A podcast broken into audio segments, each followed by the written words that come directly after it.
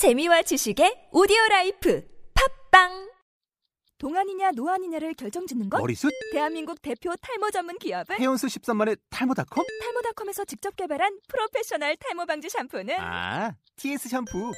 늘어진 두피 모공을 꽉! 단 한 올의 모발까지 꽉! 사용할수록 풍성해지는 나의 모발. 이제 탈모 고민 끝! TS 샴푸.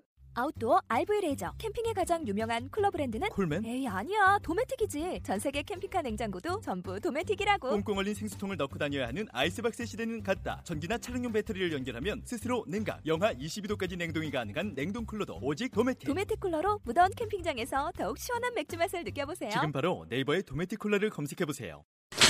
네, 오늘 본문 창세기 42장 1절부터 17절이고요. 먼저 1절부터 8절까지 번갈아 읽겠습니다. 그때 야곱이 애굽에 곡식이 있음을 보고 아들들에게 이르되 너희는 어찌하여 서로 바라만 보고 있느냐?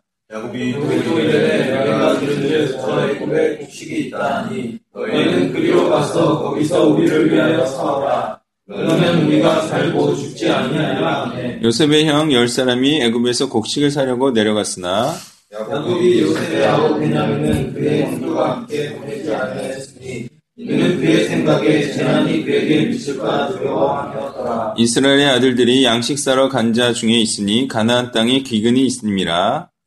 네, 요셉이 나라의 총리로서 그 땅 모든 백성에게 곡식을 팔더니 요셉의 형들이 와서 그 앞에서 땅에 엎드려 절하매. 요셉이 보고 형들인 줄을 아나 모르는 체하고 엄한 소리로 그들에게 말하여 이르되 너희가 어디서 왔느냐? 그들이 이르되 곡식을 사려고 가나안에서 왔나이다.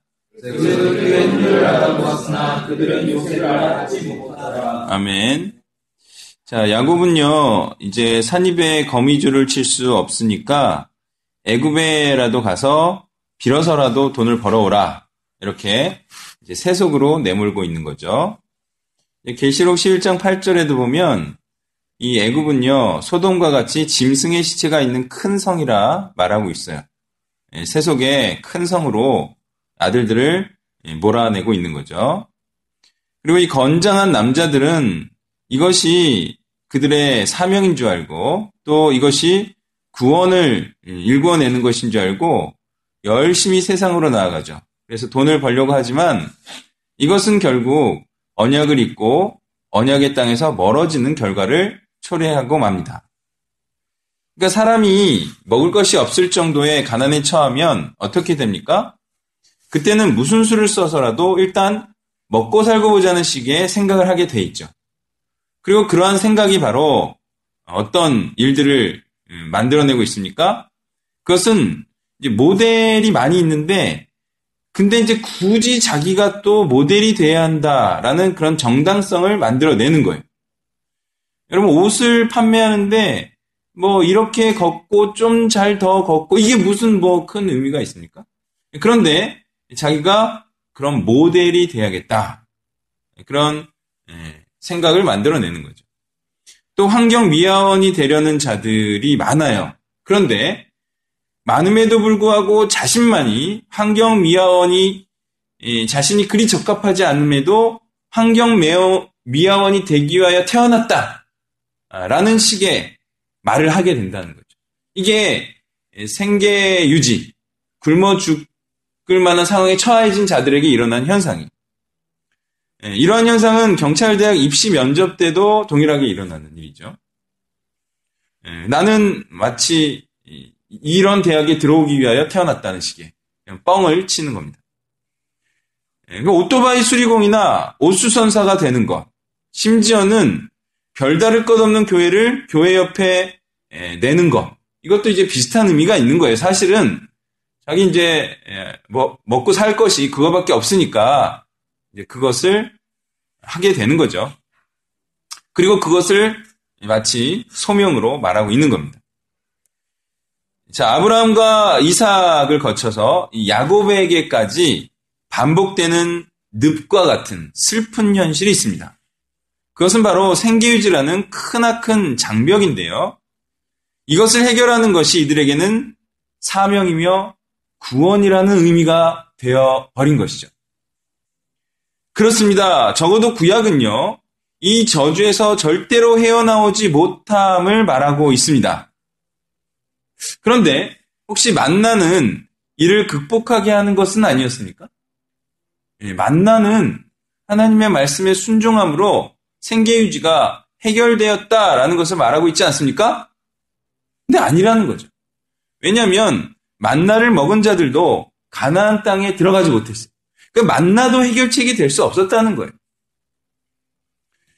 세상은 왜 이렇게 돼버린 것일까? 그리고 지금 가나안 땅에는 왜 적과 꿀이 흐르지 않는 것일까? 이것은 원죄적 저주로 인하여 이 땅과 구약으로서는 천국이 없음을 말하는 것으로 보입니다. 다시 말해 구약 때에는 불가능하다. 혹은 이 땅에서는 불가능하다. 광야와 같은 이 땅에서는 불가능하다라는 얘기를 말해 주려는 것 같습니다. 그렇지만 이런 자에게는 가능하다. 어떤 자? 끝까지 굴복하지 않는 자 에게는 이 땅에서가 아닌 저 땅에서 하나님의 약속대로 적과 꿀이 넘쳐 흐를 것이다. 성경은 바로 이러한 사실을 우리에게 말하려는 것으로 보입니다. 그러니 우리가 이 땅에서 해야 할 것은 무엇입니까? 그것은 생계 유지적 일에 굴복하지 말고 죽으면 죽으리라는 심정으로 심정으로 언약적 행위를 계속하는 것. 그리고 누가 이 땅에서 천국이 있다 할 때 속지 않는 것. 이런 것들이 이 땅에서 우리가 해야 할 우리가 승리해야 할 그것이라고 생각이 듭니다. 예, 그러므로 우리가 이 땅에서 천국이 있다라고 할 때 그렇게 속지 말아야 할 것 중에 예쁜 여자나 연봉 2억을 내가 받는다고 하여도 이것이 영원히 생계 유지를 걱정하지 않아도 되는 천국은 아니죠. 오히려 이것들을 추구하다 보면 천국을 떠나는 일이 일어나고 말 것입니다. 이런 것들은요, 10년을 투자하여서 10년을 기쁘게 하는 것이죠. 그러니 우리가 추구해야 될 것은 당연히 30년을 투자하여 영원히 기쁜 것을 얻는 것. 그것이 나은 것이 될 것입니다. 6절부터 8절을 보겠습니다. 6절부터 8절을 보면 요셉은 다스리는 자로 나오고요. 또 생명의 양식을 나눠주는 자이죠. 그렇지만 요셉은요, 정말 구원을 이르게, 구원에 이르게 하는 자는 아니에요. 오히려 요셉은요, 죄 가운데로 인도해서 죄의 종이 되게 하는 자로 나옵니다. 그런 자로 판명이 납니다. 그러니 요셉은요, 모세와 같은 구원자가 이스라엘에게 절실하게 필요함을 깨닫게 하는 자이죠. 또 다른 구원자, 내지는 진정한 구원자를 바라보게 하는 자라는 사실을 우리가 알 수가 있습니다. 예, 그래서 이스라엘과는요, 이 요셉이 구원케 하는 자인 줄 알고 모두를 이끌고 요셉에게 몸을 맡기죠. 그렇지만 그곳에서의 그들의 신세는 무엇입니까? 애굽에서 이스라엘의 신세는 어떻게 되었습니까? 그들의 신세는 세상에 기여하지만 다시 말해 세상의 종이 되는 죄의 종이 되는 것에 불과한 존재로 추락하고 맙니다.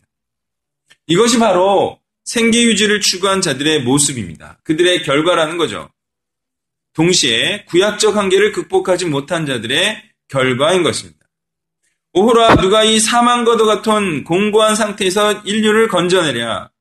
내 자신은 언약을 지키고 언약의 후손을 잇는 일을 하고 싶으나 이 땅의 권세와 육신의 소욕이 죄의 법을 섬기게 하는구나. 그러나 이 같은 구도를 사도 바울은 깰 수 있는 것이 있다라고 말하고 있습니다.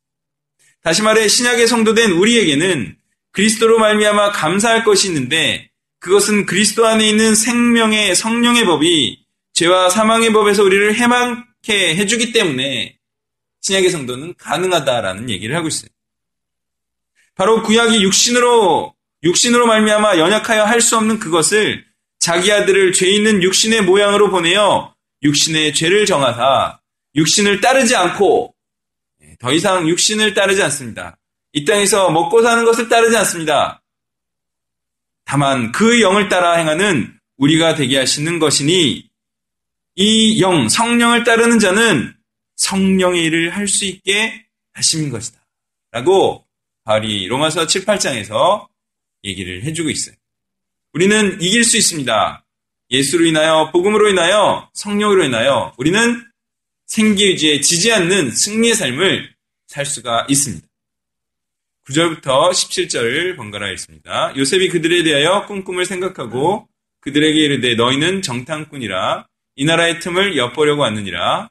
그들이 이르되 내 주여 아니니이다. 당신의 종들은 곡물을 사러 왔나이다. 우리는 다 한 사람의 아들들로서 확실한 자들이니 당신의 종들은 정탐꾼이 아니니이다.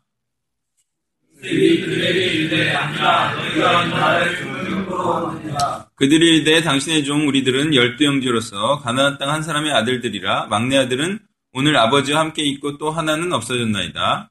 그들이 그들에게 이르되 내가 너희에게 이르기를 너희는 정탐꾼들이라 하니 이것이라. 너희는 이같이 하여 너희 진실함을 증명할 것이라 바로의 생명으로 맹세하노니 너희 막내 아우가 여기 오지 아니하면 너희가 여기서 나가지 못하리라.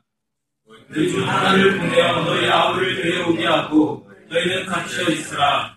내가 너희의 말을 시험하여 너희 중에 신실이 있는지 보리라. 바로의 생명으로 맹세하노니 그리하지 아니하면 너희는 과연 정탐꾼이라 하고 그들을 다 함께 3일을 가두었더라. 아멘. 자, 이제 구절에 보면요. 요셉은 하나님의 말씀을 기억하고 있다가 그것을 실현시키려고 노력하는 자로 나오고 있죠. 예, 그러니까 요셉은요. 하나님의 꿈과 비전과 말씀이 그냥 저절로 성취되는 것이 아니라 그것을 항상 기억하고 있다가 그것이 이루어지기를 위하여 힘쓰는 자를 통해 이뤄진다는 사실을 말해주고 있어요. 그러니까 요셉이 형제들을 정탐꾼으로 모는 이유는 무엇이다? 뭐 하려고? 말씀이 성취되게 하려고, 그죠? 말씀이 성취되는 것은 무엇이, 무, 무슨 꿈을 꿨어요? 네, 모든 자들이 요셉에게 와서 절하게 하려고. 그 말씀을 성취시키게 하려고 정탐꾼으로 몰아가고 있어요. 자, 이것이 바로 하나님의 말씀이 성취되도록 하기 위한 적극적인 언행인 것이죠. 그러나 요셉의 이 같은 노력의 결과는요, 세상과 세속의 주에게 굴복하게 하는 것과 오히려 죄인으로 몰아가는 것이기 때문에 결국 성경이 말, 말하고자 하는 바는요, 세상에 굴복하여 살아가는 자들에게 필요한 것은 그리스도임을 알게 하려는 것입니다. 요셉은 그런 역할을 지금 하고 있는 것이죠.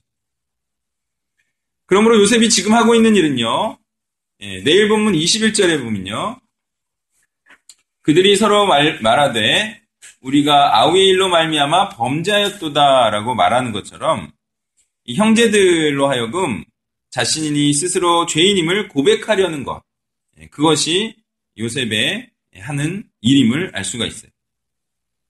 그런데 일은요, 이들을 죄인으로 고백하게는 할지라도 구원에 이르게 하지는 못하는 것이죠. 그래서 요셉의 기능은요, 구원에 이르게 하는 것이 아닙니다. 그것은 구약적 구원의 한계를 깨닫고 신약적 구원을 바라보게 하는 역할을 감당하고 있는 거죠. 그러니 신약의 성도라면 요셉이 너희는 정탐꾼이라 라는 말로 정죄하려고 할 때 정죄받아서는 안 돼. 신약의 성도는 뭐라고 해야 됩니까? 신약의 성도는요, 오히려 정탐꾼이어야 하는 거죠. 어떤 의미냐면요, 어, 11절에 보면, 당신의 종들은 정탐꾼이 아니니다. 그래서 당신의 종이죠. 다시 말해, 세속의, 세속의 종임을 자처하는 것. 오히려 나는 당신의 뜻에 부합하는 자입니다. 나는 당신의 정죄함에 오히려 말려드는 자입니다. 이렇게 말하는 게 아니라 신약의 성도들은 오히려 세속의 침투에 들어가 그 중에 있는 몇몇을 구출해내는 오히려 세속을 멸망시키려고 하는 실제로 정탐꾼이 되어야 한다는 거죠. 그래서 세속의 왕에게 빌어먹어 먹으며 연명해야 할 존재가 아니에요. 오히려 세속의 중심부로 쳐들어가서 그리스도라는 깃발을 꽂아야 할 자들. 그 자들이 바로 신약의 성도라는 거예요. 확실히 구약의 성도하고는 다른 거예요. 아, 우리는 정탐꾼입니다. 이렇게 얘기하죠. 이러한 당연한 얘기가 구약 때와 같이 신약 때에도 불가능한 것처럼 들리는 이유는요. 구약 때와 같이 언약을 생계 유지를 언약을 버리고 생계 유지를 택하기 때문에 이것이 불가능한 것처럼 생각을 하는 거예요. 빌어 먹어야 되니까. 당신이 오히려 나의 주인입니다라고 말을 해야 되니까. 다시 말해서 복음을 위해 생계 유지를 포기하지 않기 때문에 구약 때와 같은 현상이 여전히 일어나고 있다는 거예요. 자, 이렇게 되면 어떻게 됩니까? 생계 유지를 이를 포기하지 아니하면 그리스도를 따라 다닐 수가 없어요. 그리고 그리스도의 일을 할 수도 없습니다. 그래서 13절을 보면요. 예, 당신의 종 우리들은 열두 형제로서 가나안 땅 한 사람의 아들들이라. 막내 아들은 오늘 아버지와 함께 있고 또 하나는 없어졌나이다. 이것이 바로 구약적 한계를 말하고 있는데요. 예, 우리가 뭐 뭐라고 우리가 뭐 뭐라고 지금 우리 애굽을 와가지고 정탐을 하고 말고 하겠냐는 거예요. 우리처럼 능력도 없는 시골에 농사 아니 그냥 예, 양이나 치고 있는 놈들이 뭐 무슨 애굽을 와가지고 뭐 치겠냐는 거예요. 능력도 없는데 말도 안 되는 소리 하고 있어요. 그러는 거죠. 아무런 능력이 없어요. 그러니까 당신의 종이다. 우리는 애굽의 종이다. 우리는 세속의 종일 뿐이다. 우리는 한 회사도 복음으로 점령할 수 없는 그런 너무 미약한 자입니다. 능력이 없어요. 이렇게 말. 그래서 오히려 먹고 살 돈만 주면 기꺼이 종이 되는 예, 그런 삶을 사는 자입니다. 우리는 정말 죄의 종로로 타는 예, 구약의 종들일 뿐입니다. 이렇게 얘기하고 있습니다. 그런 이런 자들이 속히 깨달아야 할 것은요, 세상의 종로로 타여 먹고 사는 것이 아니라 하나님의 말씀, 즉 그리스도의 말씀에 순종하는 자에게 생명이 있다는 사실을 알아야 합니다. 여기서 말하는 생명이란 무엇입니까? 말씀으로 산다라고 했을 때 이 생명은 이 땅에서의 생명이 아닙니다. 이 땅에서 먹고 살게 하겠다는 게 아니에요. 생명, 이 말씀으로 살게 하겠다는 것은 영원한 생명을 의미하죠. 다시 말해, 저 땅에서의 영원한 생명을 의미하는 것입니다. 그러니 이 땅에서는 죽는 일이 발생하는 거죠. 여러분, 말씀으로 이 땅에서 삽니까? 예수님이 살았습니까? 죽었잖아요. 이 땅에서는 죽고, 저 땅에서 살게 하겠다. 그런 말을 혼동하면 안 돼. 이 땅에서는 죽고, 그리고, 그리고 나서 사는 게 사는 것이다. 이런 말을 할 수 있어요. 그러니까 우리는, 어때요? 이 땅에서는 궁핍한 삶을 살 수 있어요. 예, 아주 뭐 그냥, 예, 그지같이 뭐 정말 먹을 거 없고 뭐 그럴 수도 있어요. 그죠? 그렇지만 그게 무슨 상관이냐는 거예요. 오히려 그렇게 살면서 언약 성취를 위해 살다 보면 우리에게 머지않은 장래에 풍성한 양식과 생명으로의 길이 열린다는 사실. 바로 그게 그 길임을 우리는 알아야 할 것입니다. 그리고 아무리 못 살아도 굶어 죽지는 않는다라는 것이 또한 예수님의 말씀이며 경험에서 주는 진리라는 것도 우리가 알아야 할 것입니다. 자, 이 배급이 갖는 신약적 의미, 그것은 무엇입니까? 그것은 더 이상 구약적 저주를 떨쳐버리고 이제는 구약에 얽매이지 않는 다시는 애굽에 들어가지 않을 수 있는 그런 새로운 길이 그리스도로 인하여 열렸다. 그래서 승리할 수 있다. 능력 있게 정탐꾼으로 나아가 애굽을 무너뜨릴 수 있다. 오히려 이러한 의미를 우리는 구약의 한계에서 도출해 내야 할 것입니다.